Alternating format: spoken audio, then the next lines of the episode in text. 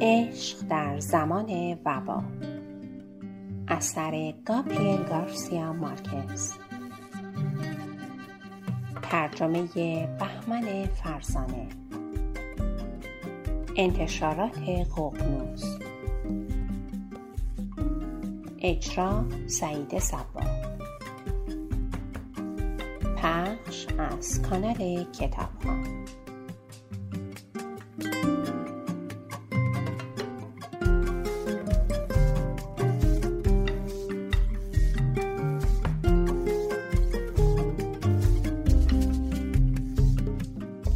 ایام دردناک قصر کاسالدوه رو در زبالدانی خاطرات فرو افتاده بودم.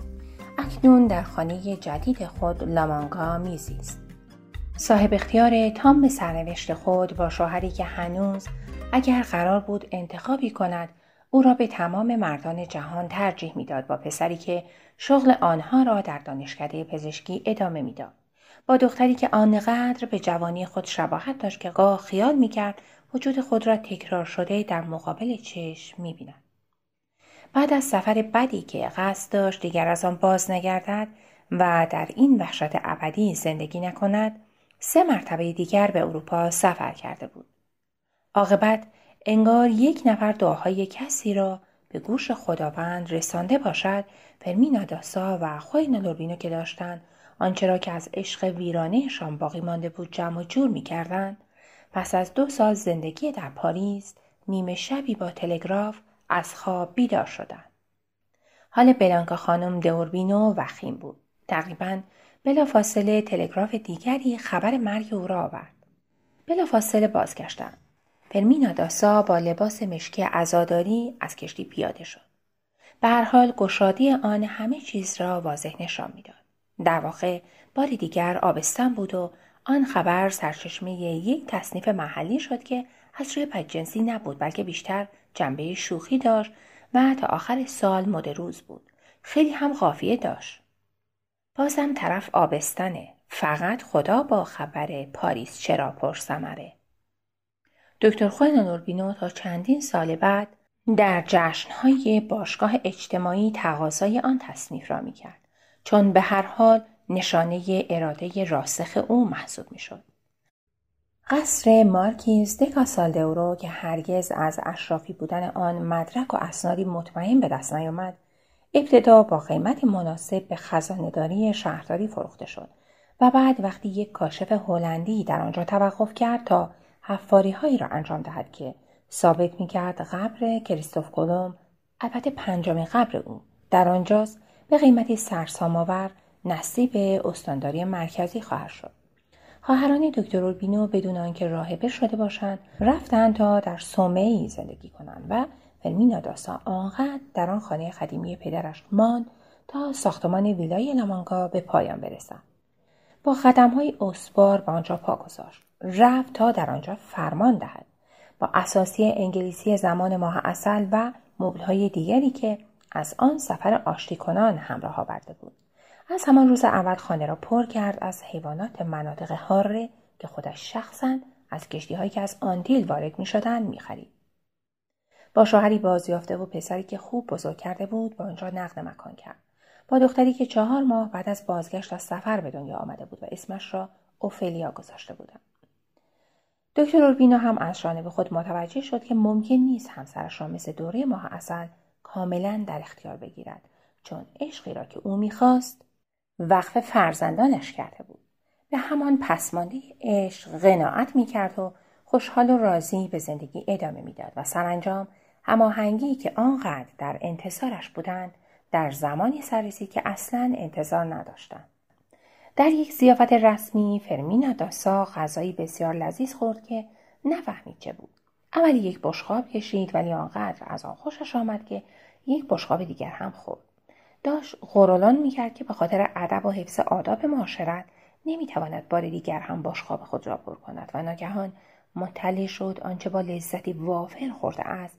دو بشخاب لبریز پره بادمجان بوده.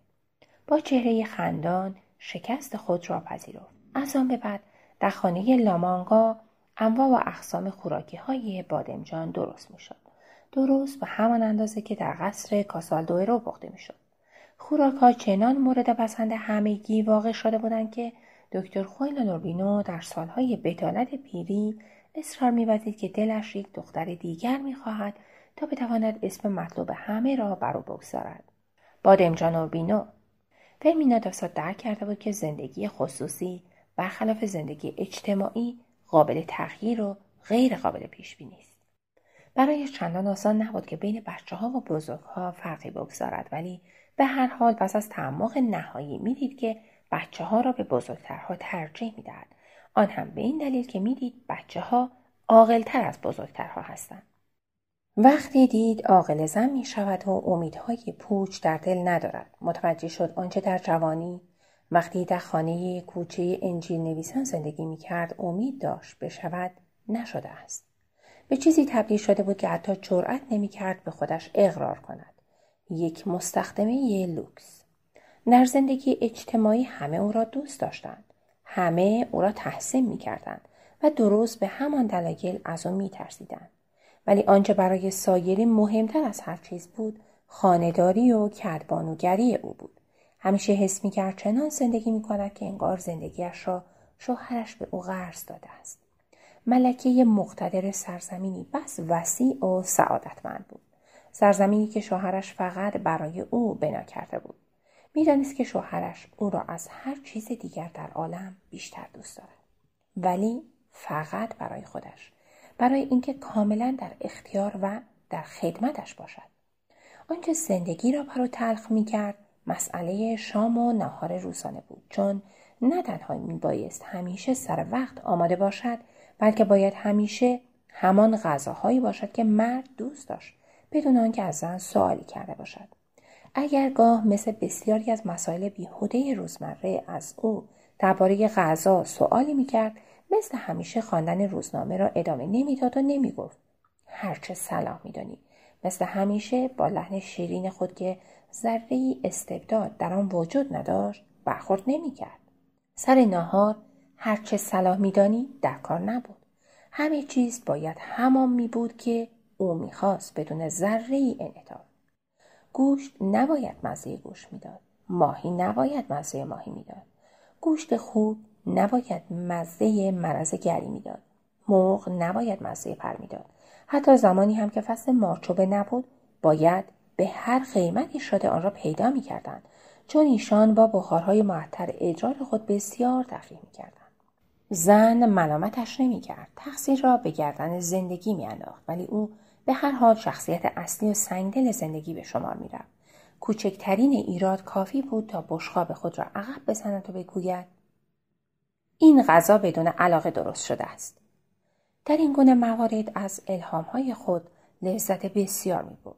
یک بار تا جوره ای از جوشانده گل بابونه چشید آن را پس زد و گفت این جوشانده مزه پنجره می دهد. او و مستخدمان حیرت زده ماندند چون هرگز نشنیده بودند که کسی پنجره پخته خورده باشد. بعد از مزه مزه کردن آن جوشانده درست به همان نتیجه دکتر رسیدند. مزه پنجره می‌داد. شوهری بود مثل تمام شوهرهای دیگر. چیزی از سایرین کم نداشت. نه چیزی را که به زمین افتاده بود برمیداشت نه چراغی را پشت سر خاموش می‌کرد نه دری را میبست در تاریکی صبح اگر متوجه می‌شد که دکمه از کتش افتاده است زنش میشنید که دارد غورلون می‌کند. هر مردی باید دو زن داشته باشه. یکی برای عشق یکی برای دوختن دکمه های لباس. هر روز از اولین جوره قهوه تا اولین قاشق سوپ که از رویش بخار بلند می‌شد فریادی می‌کشید که بیشتر به زوزه شباهت داشت و به هر حال هیچ کس دیگر را نمیترساند و بعد دل خود را خالی می‌کرد. روزی که من این خونه را ترک کنم همه خواهم فهمید که از دهان مدام سوزانم خسته شدم می گفت آن غذاهای معکول را در روزهایی می‌خورد که نمی‌توانست غذا بخورد چون میبایست تغییر می‌کرد ایمان داشت که زنش از روی بدجنسی غذاهای خوشمزه را در روزهای تنقیه درست می کند.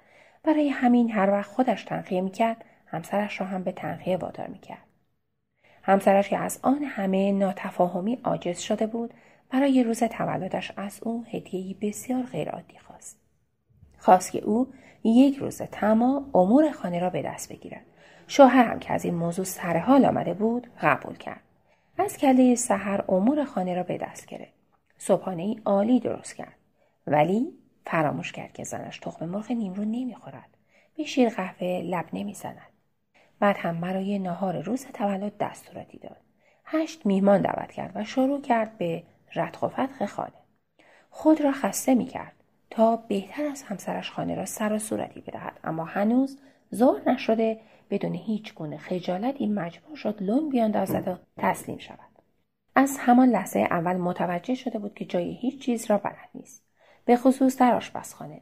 مستخدمان هم کوچکترین کمکی در یافتن اشیا نمی‌کردند چون خود آنها نیز در آن بازی شرکت داشتند. ساعت ده صبح هنوز معلوم نبود که باید ناهار چه بخورند چون هنوز نظافت خانه به پایان نرسیده بود رخت خوابها در اتاق خوابها جمع نشده بود حمام هنوز تمیز نشده بود فراموش کرده بود در حمام کاغذ توالت بگذارد ملافه ها را عوض کند و کالسکیچی ها را عقب بچه ها بفرستد وظایف مستخدمان را هم با هم عوضی می گرفت. با آشپز دستور داد رخت خوابها را جمع کند. مستخدمی مأمور اتاقها را روانه آشپزخانه کرد. ساعت یازده که چیزی نمانده بود میهمانان سر برسند خانه چنان زیر و رو بود که فرمینا داسا که از خنده غش کرده بود بار دیگر سرپرستی امور را به دست گرفت. البته چندان به پیروزی خود نمیبالید. از اینکه می‌دید شوهرش چطور در امور خانه دست و پا چلفتی عاجز است سخت دلش به حال شوهرش میسوخت. شوهر هم با یکی از آن جملات همیشگی خود جریان را ماسمالی کرده بود. اونقدر هم بد نبود. خیلی دلم می‌خواست تو رو می‌دیدم که داری به جای من مریض ها رو معالجه می‌کنی. ولی آن درس مفید واقع شد. در طی سالها هر یک از آنها از طریق جداگانه ای به این نتیجه عاقلانه رسیدند که نمی شود به نحوه دیگری با هم زندگی کنند. به نحوه دیگری یکدیگر را دوست داشته باشند. در این جهان هیچ چیز به اندازه عشق مشکل نیست. فرمینا داسا در بحبوحه زندگی جدیدش چندین مرتبه در مراسم رسمی فلورنتین آریسا را دید. هرچه او بیشتر در شغل خود ترقی می کرد به همان نسبت هم او را بیشتر می دید. عادت کرده بود او را به نحوی بسیار عادی ببیند به حدی که چند بار فراموش کرد با او احوال پرسی کند. حواسش پرت شده بود. اغلب میشنید که دارند درباره او صحبت می‌کنند. در مورد ترقی و پیشرفتش در شعر کا. می‌دید که او روش بهتری را در پیش گرفته است. کمروی او به نحوی معمایی دور شده بود. کمی هم چاق شده بود که به او خیلی میآمد. بالا رفتن سن و سال حرکاتش را آهسته تر کرده بود و تاسی سرش را هم موقرانه ایام ساخت تنها چیزی که در او تغییر نکرده بود همان کت و شلوارهای تیره رنگ آن های به کلی از مد افتاده و مربوط به روزگارهای دیگر آن کلاه عجیب و غریب و روبانهای مثل فکل بود. روبانها را از مغازه خراسی مادرش برمی داشت و به جای کراوات میبست. آن چتر بیریخت. بله آن چتر بیریخت. فرمینا داسا رفته رفته او را به چشم دیگری نگاه می‌کرد و عاقبت دیگر او را به موجودی ربط نمی‌داد که در گذشتهاش وجود داشت. آن جوانک خماری که در پارک انجیل نویسان روی نیمکت می نشست و در میان بادها و ریزش برگهای خزان برای او آه می کشید. با تمام این احوال هرگز نسبت به او بیعتنا نبود و همیشه از شنیدن اخبار ترقی او خوشحال می شد چون هرچه او بیشتر پیشرفت می کرد به همان اندازه از عذا وجدانش کاسته می شد. با این حال درست موقعی که تصور می کرد او را از خاطرش محو کرده است غیر مترقبه به حافظش برمیگشت با سایه ای از دلتنگی های گذشتش. در آستانه پیری بود که حس کرد با شنیدن سائقه قبل از رگبار چگونه زندگیش زیر و رو می شود. آن زخم علاج ناپذیر سائقه ای بود که با آن نوک سنگی و تیز خود به قلبش فرو می رفت. تیری که هر روز سر ساعت سه بعد از ظهر در ماه اکتبر در تمام وجودش تنین میافکند درست مثل تنین آن در کوههای ویانووا که خاطرش با گذشت ایام روز به روز نزدیکتر می‌شد.